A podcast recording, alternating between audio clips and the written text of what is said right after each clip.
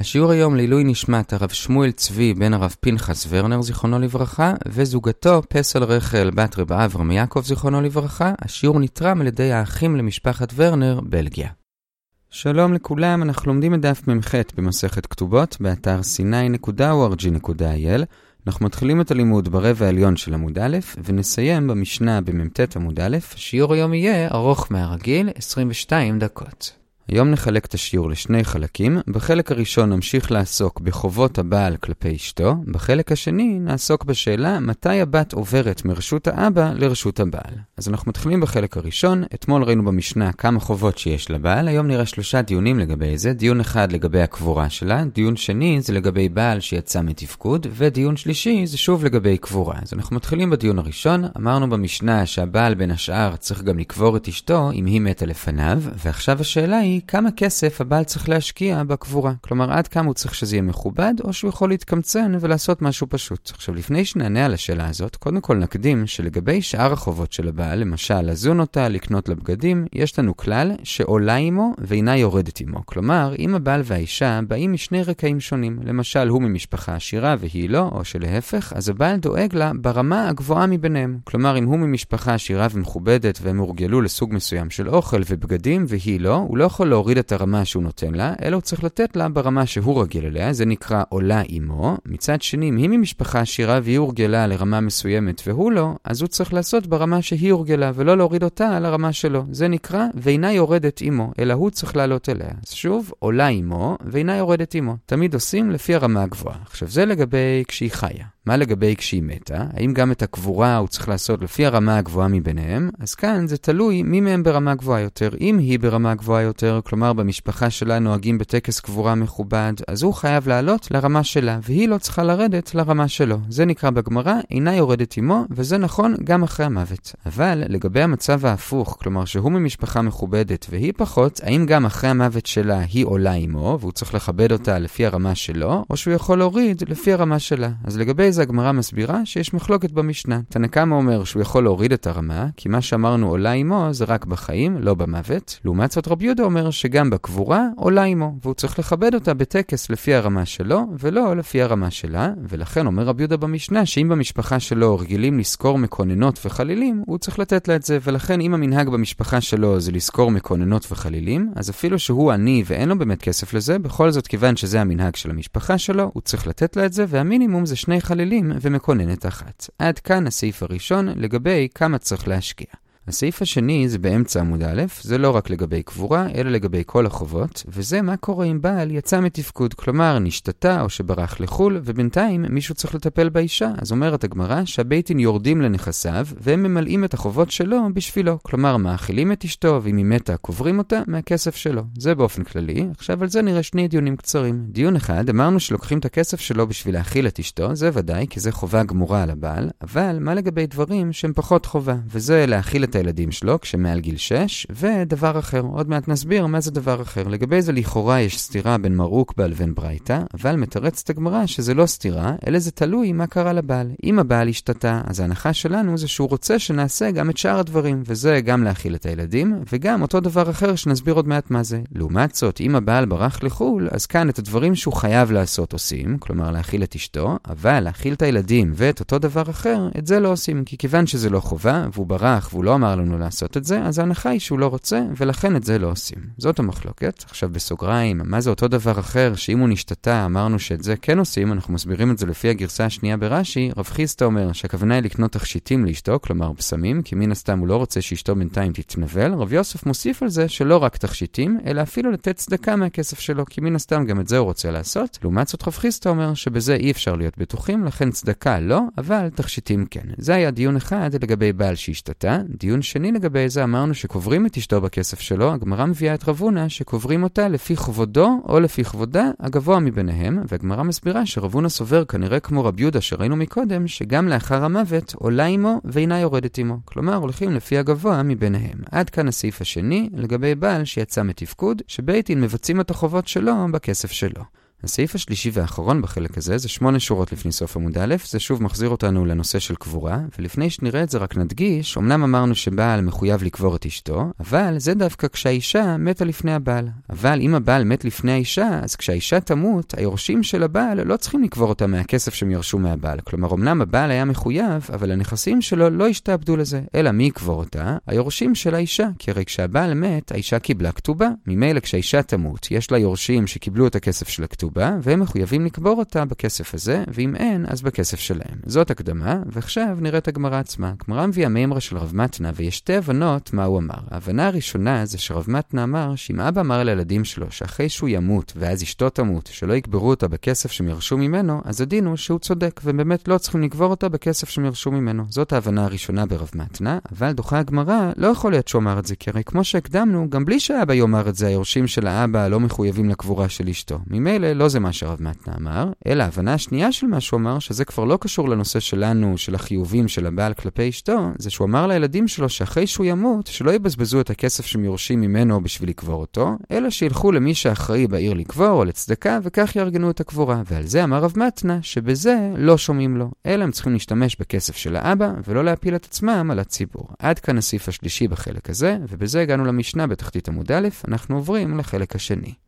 הנושא של החלק השני זה מתי קורה המעבר מרשות האבא לרשות הבעל. כלומר, כמו שלמדנו אתמול והיום, בת קטנה ונערה היא תמיד תחת רשות מישהו, וזה גורם לחובות וזכויות. בהתחלה היא תחת רשות האבא, והוא זכאי בכל מה שהוא זכאי, בהמשך היא תחת רשות הבעל, והוא חייב וזכאי בכל מה שדיברנו. השאלה היא מתי בדיוק קורה המעבר הזה. אז קודם כל נאמר את מה שברור. מה שברור זה שכשהיא רק מתקדשת ועוד לא נישאה, כלומר עוד לא נכנסה לחופה, אז בינתיים היא עדיין לגמרי תחת רשות האבא לגבי החובות והזכויות, הדבר היחיד שמשתנה זה לגבי הפרת נדרים, כמו שהזכרנו אתמול, שכשהיא מקודשת, בשביל להפר את הנדרים שלה, צריך שגם האבא וגם הבעל יפרו לה ביחד. זה כשהיא רק התקדשה.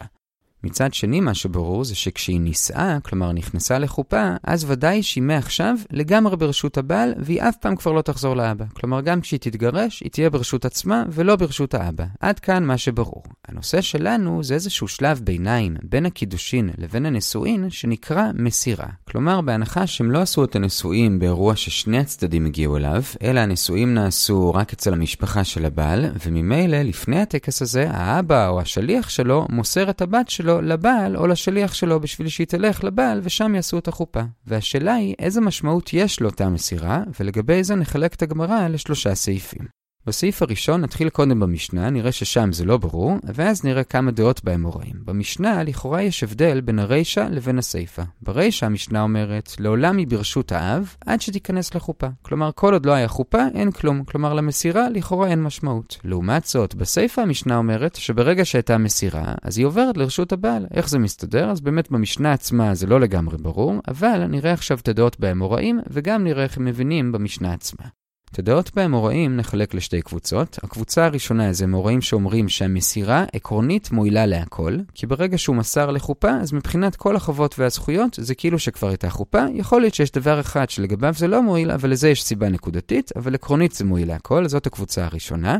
הקבוצה השנייה זה מורים שאומרים שעקרונית זה לא מועיל לכלום, היא לא נשואה בכלל, חוץ מדברים נקודתיים שלגביהם זה כן מועיל, כמו שנפרט עוד מעט. אלה שתי הקבוצות, נתחיל בראשונה. אז כאמור, הקבוצה הראשונה זה מורים שאומרים שעקרונית זה מועיל להכל. מי בקבוצה הזאת? רב ורב אסי, ובהמשך גם רבי יוחנן ורבי חנינא. זה באופן עקרוני. אבל לגבי האם זה מועיל גם לתרומה, כלומר אם הבעל כהן, האם האישה עכשיו אוכלת בתרומה, בזה יש מחלוקת. רב אומר שלא, רב אסי, רבי יוחנן ורבי חנינא אומרים שכן. זאת המחלוקת, ולגבי זה נעיר שתי הערות. הערה אחת זה מה ההסבר למחלוקת, זה לא בגמרא, זה ברש"י, ובשביל להבין את ההסבר צריך להקדים שבאמת מעיקר הדין, גם מי שרק מקודשת לכהן אוכלת תרומה. אלה שחז"ל תיקנו שהיא לא תאכל עד החתונה. והשאלה היא, למה חז"ל תיקנו את זה? ובשאלה הזאת בעצם נחלקו רב ורב אסי אצלנו. רב אומר שהסיבה שהם תיקנו זה שאנחנו חוששים שמא הקידושים יתבטלו למפרע. כלומר, אם ניתן לה לאכול לפני החתונה, ופתאום לפני החתונה הבעל יגלה איזה מום שהוא לא ידע עליה, ואז הקידושים יתבטלו למפרע, כי זה היה בכך טעות. בטעות, יוצא שאותה אישה אכלה תרומה כשהיא זרה. לכן חז"ל אמרו, חכו לנשואים, אז הבעל כבר ידע הכל על אשתו וכבר אין הפתעות, ואז היא יכולה לאכול תרומה בלי חשש. זאת הסברה שרב כנראה סובר כמוה, וממילא לגבי הנושא שלנו, גם כשאבא מסר אותה לבעל, עדיין הבעל לא מכיר אותה לגמרי. רק אחרי הנישואים הוא יכיר אותה לגמרי. לכן החשש הזה שהוא ימצא באיזה מום עדיין קיים, ולכן גם אחרי המסירה, אפילו שלגבי כל שאר הדברים זה כבר נחשב שהיא ברשותו, לגבי תרומה, החשש של חז"ל עדיין קיים, ולכן היא לא אוכלת תרומה. זה לפי רב. לעומת זאת, רב אסי, רבי יוחנן ורבי חנינא, שאומרים שהיא כן אוכלת, הם כנראה סוברים שהסיבה של חז"ל לגזור שהיא לא תאכל זה סיבה אחרת, וזה שאם היא תאכל תרומה כשהיא רק מקודשת, הרי כשהיא מקודשת היא עדיין חיה עם המשפחה שלה, והמשפחה שלה אסורים בתרומה, ואנחנו חוששים שהם היא תאכיל אותם, לכן חז"ל אמרו, חכו לנשואים שהיא תעבור לגור אצל הבעל. ממילא, כיוון שזאת הסברה, אז לגבי הנושא שלנו, ברגע שהאבא מסר אותה לבעל, אז עכשיו היא כבר לא גר אצל ההורים שלה, היא בדרך אל הבעל, לכן כאן כבר לא שייך החשש שהיא תאכיל את המשפחה שלה, לכן מותר לה לאכול בתרומה.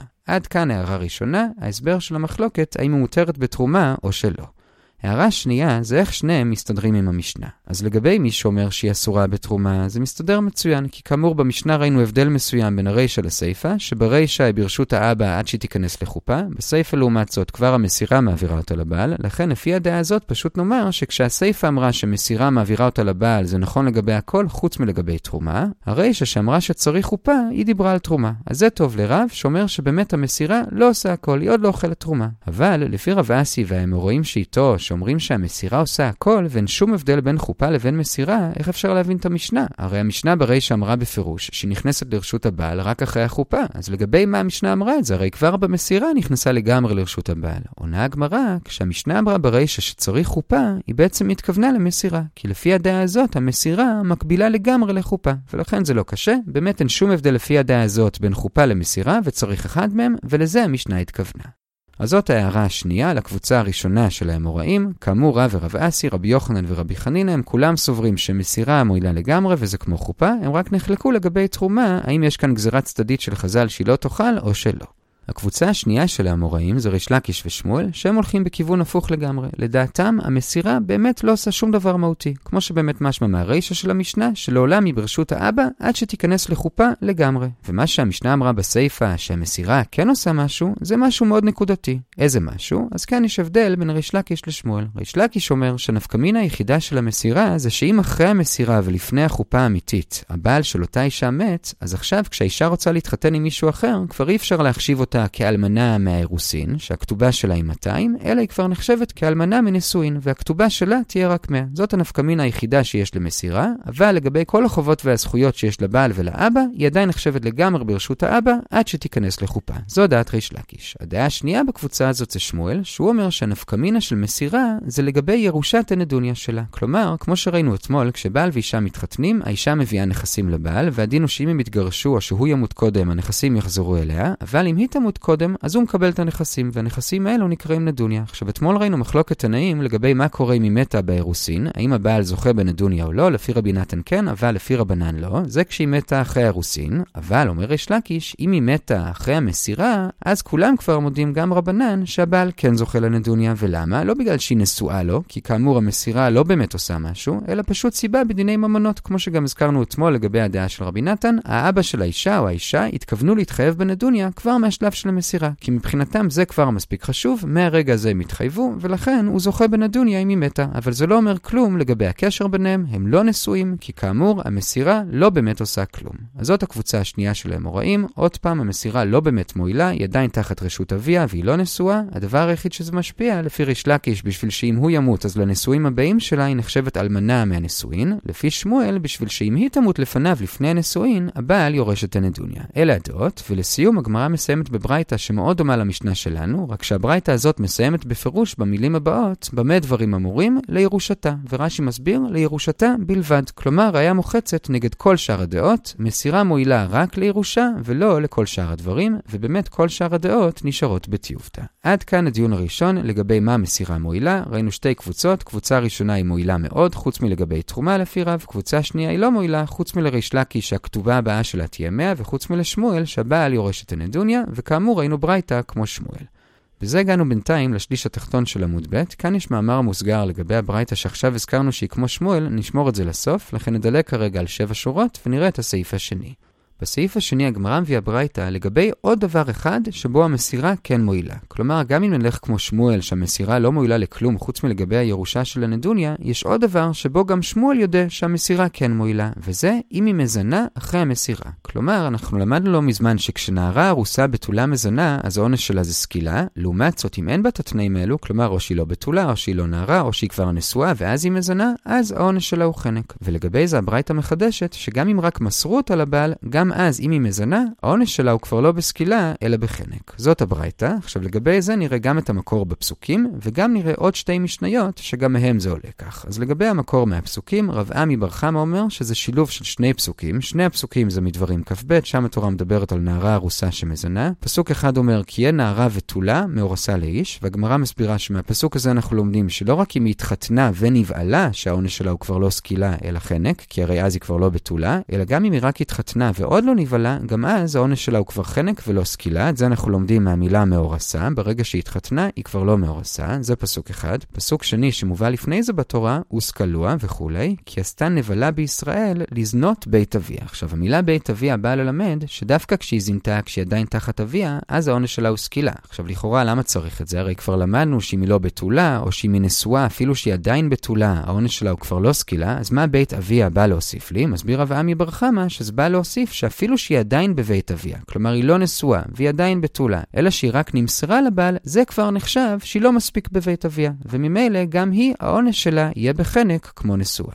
אז זה המקור מהפסוקים, רק נשים לב, זה לא שהפסוק הזה מלמד שהיא באמת נשואה, כי כאמור לפי שמואל היא בכלל לא נשואה, אלא זה רק משהו נקודתי, שלגבי עונש סקילה או עונש חנק, אני צריך שהיא תהיה לגמרי תחת האבא בשביל לקבל סקילה, ברגע שהיא קצת יצאה לגבי איזשהו משהו, זה כבר נחשב שלגבי העונש היא לא מספיק בבית אביה, ולכן העונש שלה עובר מסקילה לחנק. אז זה בפסוקים, וזה הביא אותנו לשורה הראשונה במ"ט עמוד א', ועכשיו נעשה עוד הילוק קצר לרבע העליון שם, ונראה עוד שתי משניות, שגם מהם מדויק את אותו דין שאמרנו עכשיו, שברגע שהיא נמסרה, העונש שלה יהיה בחנק ולא בסקילה. שתי המשניות הן מסנהדרין, משנה אחת מביא רב פאפה, זה בדף ס"ו שם, כתוב שם שמי שבא על נערה מאורסה, לא רק שהיא חייבת סקילה, אלא גם מי שבא עליה חייב סקילה, אבל בתנאי שהיא נערה בתולה מאורסה, והיא עדיין בבית אביה. מה זה עדיין בבית אביה בא להוסיף? את מה שאמרנו, שלא מספיק שהיא לא נשואה, אלא גם צריך שהיא עוד לא נמסרה. אם היא כבר נמסרה, אז העונש הוא כבר לא כמו נערה מאורסה, אלא כמו נשואה. זאת משנה אחת. את המשנה השנייה מביא רב נחמן בר יצחק, זה בדף פט שם, כתוב שכיוון שנכנסה לרשות הבעל לנישואין, העונש שלה הוא בחנק. מה זה נכנסה לרשות הבעל לנישואין? למה המשנה לא פשוט אמרה כיוון שנכנסה לחופה? אלא שמכאן מדויק שגם אם היא עוד לא נכנסה לחופה, אלא רק נמסרה לבעל ואז היא זינתה, זה כבר מעביר את העונש מסקילה לחנק. אז גם מכאן מדויק, כמו הדין שהבאנו מקודם בברייתא. עד כאן הדיון השני לגבי מסירה. בדיון הזה הוספנו שהמסירה מועילה עוד משהו, וזה להעביר את העונש שלה מסקילה לחנק.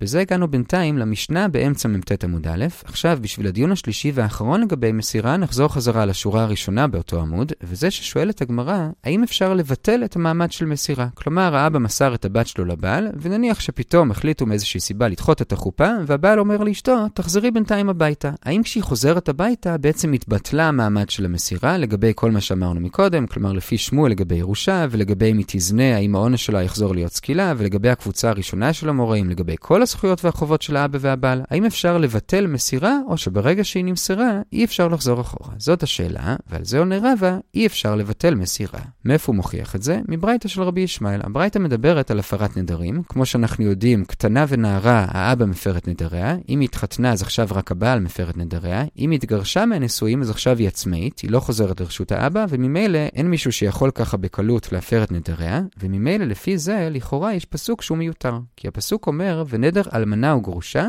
כל אשר אסרה על נפשה יקום. עכשיו לכאורה, כאמור זה מיותר. הרי אנחנו יודעים שברגע שהיא התאלמנה או התגרשה מנישואין, אז ודאי שהיא עכשיו עצמאית ואף אחד לא יכול להפר לה, וממילא כל אשר אסרה על נפשה יקום. למה הפסוק צריך לומר לי את זה? אלא שאומרת הברייתא של רבי ישמעאל, שהפסוק בא ללמד אותנו שלא רק אם היא התאלמנה או התגרשה מהנישואין, שהיא עכשיו עצמאית, אלא גם אם היא התאלמנה או התגרשה ממצב של מסירה, גם אז היא כבר לא חוזרת לבית אביה. כלומר, אנחנו רואים כאן שמסירה, לגבי שאי אפשר לבטל אותו. אז זאת התשובה של רבא. עכשיו רק על זה נעיר בסוגריים, לכאורה מכאן יוצאת קושייה על שמואל. כי הרי שמואל אמר שנפקמינה היחידה של מסירה זה לגבי ירושה, על זה הוספנו מהברייתא גם לגבי העונש, אבל לגבי הפרת נדרים, לכאורה לפי שמואל, אין נפקמינה למסירה. כלומר, לכאורה, גם אחרי מסירה, מי שמפר את נדריה לפי שמואל, זה האבא והבעל ביחד. כלומר, כמו שהיא הייתה, כשהייתה מקודשת. לעומת זאת מהברייתא שעכשיו ראינו לכאורה משמע שהמסירה כן משפיעה גם על הפרת נדרים. איך זה מסתדר עם שמואל? אז עונה הפני יהושע, שבאמת גם הברייתא מסכימה שכשנמסרה, כל עוד הבעל והאבא שניהם חיים, שניהם צריכים להפר את נדריה, כמו מי שמקודשת. כלומר, לגבי זה, המסירה לא השפיעה כלום. מה שהברייתא אמרה שהמסירה כן משפיעה ושאת ההשפעה הזאת אי אפשר לבטל, זה רק אם הבעל מת. כלומר, אם היא רק מקודשת והבעל מת, אז לא קרה כלום. היא חוזרת להיות תחת רשות אביה, ומספיק שהאבא יפר את נדריה. אבל אם היא כבר נמסרה ואז הבעל מת, אז המסירה מועילה לגבי זה שהיא כבר לא יכולה לחזור להיות רק תחת רשות האבא. וממילא, כיוון שאי אפשר ששניהם יפרו לה, כי הבעל כבר מת, אז היא משתחררת לגמרי לגבי הפרת נדרים, ואף אחד לא יכול להפר את נדריה. אז יוצא לפי הפני יהושע, שגם לפי שמואל, אנחנו נאלצים להוסיף כאן עוד דבר שבו המסירה מועילה, כלומר לא רק לגבי ירושה, ולא רק לגבי המעבר מסקילה לחנק, אלא גם לגבי עוד משהו, וזה שאם הבעל ימות אחרי המסירה, גם אבא שלה כבר לא יוכל להפר את נדריה לבד. עד כאן הדיון השלישי, אמרנו שמסירה זה דבר שאי אפשר לבטל אותו, בזה סיימנו את עיקר החלק השני של השיעור לגבי מסירה. לסיום, נשאר לנו עוד מאמר מוסגר קצר שדילגנו עליו, וזה מהשליש התחתון של מ"ח עמוד ב' ועד עשר שורות מלמטה, אז נראה את זה ובזה נסיים. הנושא של אותו מאמר מוסגר זה לגבי אותה מציאות שתיארנו בהתחלה, שהבעל בא לקחת את אשתו בשביל לעשות חופה איפה שהבעל גר, וכאמור, דיברנו כבר על מה המשמעות של אותה מסירה, אבל עכשיו הברייתא מוסיפה עוד משהו. מה קורה אם בדרך לבית של הבעל, זו דרך שלוקחת כמה ימים, הם הלכו לישון ביחד, הבעל והאישה לעתיד, באותו חדר, בלי שאף אחד שומר עליהם. האם עצם זה שהם הלכו לישון ביחד, זה עצמו נחשב כחופה. כי הרי אנחנו יודעים שאחת מהדעות לגבי מה נחשב חופה, זה עצם זה שהוא מכניסה לביתו, שמתייחדים ביחד, לכן היום עושים חדר ייחוד, או שהחופה נחשבת לזה. ממילא, מה קורה אם הם ישנו ביחד? האם זה עצמו נחשב חופה? אז כאן אומרת הגמרא, זה תלוי מה הייתה הכוונה שלהם, ואפשר לדבר על שלוש רמות של כוונה. הרמה הכי גבוהה זה שבאמת הם כיוונו שזה יהיה לשם חופה. במצב כזה ודאי לגמרא שזה נחשב חופה. זה ברמה הגבוהה.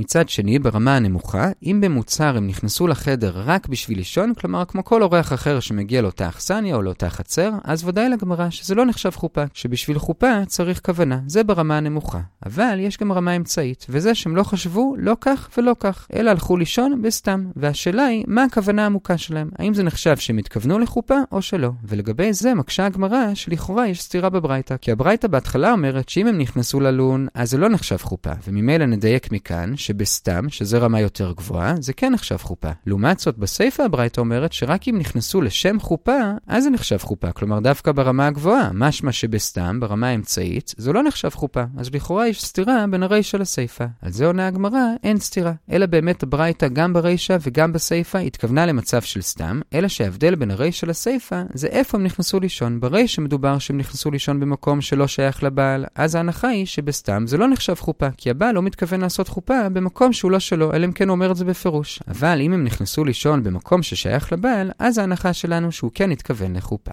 עד כאן המאמר מוסגר, לגבי כשנכנסו לישון באיזשהו חצר, האם זה נחשב חופה או שלא, המסקנה שלנו שצריך כוונה, ובסתם, אם זה מקום של הבעל, ההנחה היא שהייתה כוונה וזה נחשב חופה. בזה הגענו לשורה הראשונה במ"ט עמוד א', את ההמשך עד המשנה כבר ראינו, לכן נעצור כאן, נחזור על מה שראינו, חילקנו את השיעור לשני חלקים. בחלק הראשון המשכנו לעסוק בחובות של הבעל כלפי אשתו, לגבי זה ראינו שלושה סעיפים.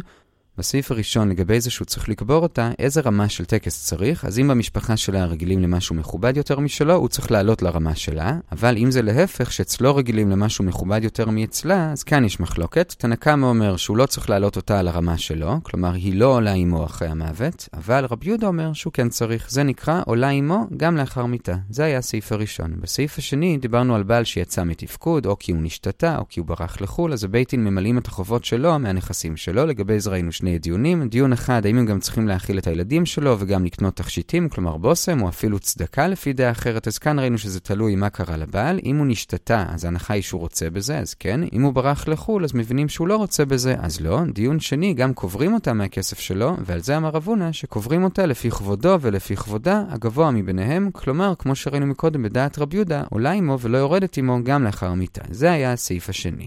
הסעיף השלישי ראינו שתי הבנות במה רב מתנה אמר, נסכם אותם, אמנם הבעל צריך לקבור את אשתו, אבל זה רק אם היא מתה לפניו. אם הוא מת לפניה, היורשים שלו לא צריכים לקבור אותה, אלא היורשים שלה שירשו את הכתובה, הם יקברו אותה. חשבנו שרב מתנה אמר משהו לגבי זה, אבל דחינו. מה שרב מתנה כן אמר, זה שאדם לא יכול לומר לילדים שלו שלא יקברו אותו מהכסף שהם יורשים ויפילו את המטלה של הקבורה על הציבור, אלא לא, הם צריכים לקבור אותו מהכסף שהם ירשו. עד כאן החלק הראשון.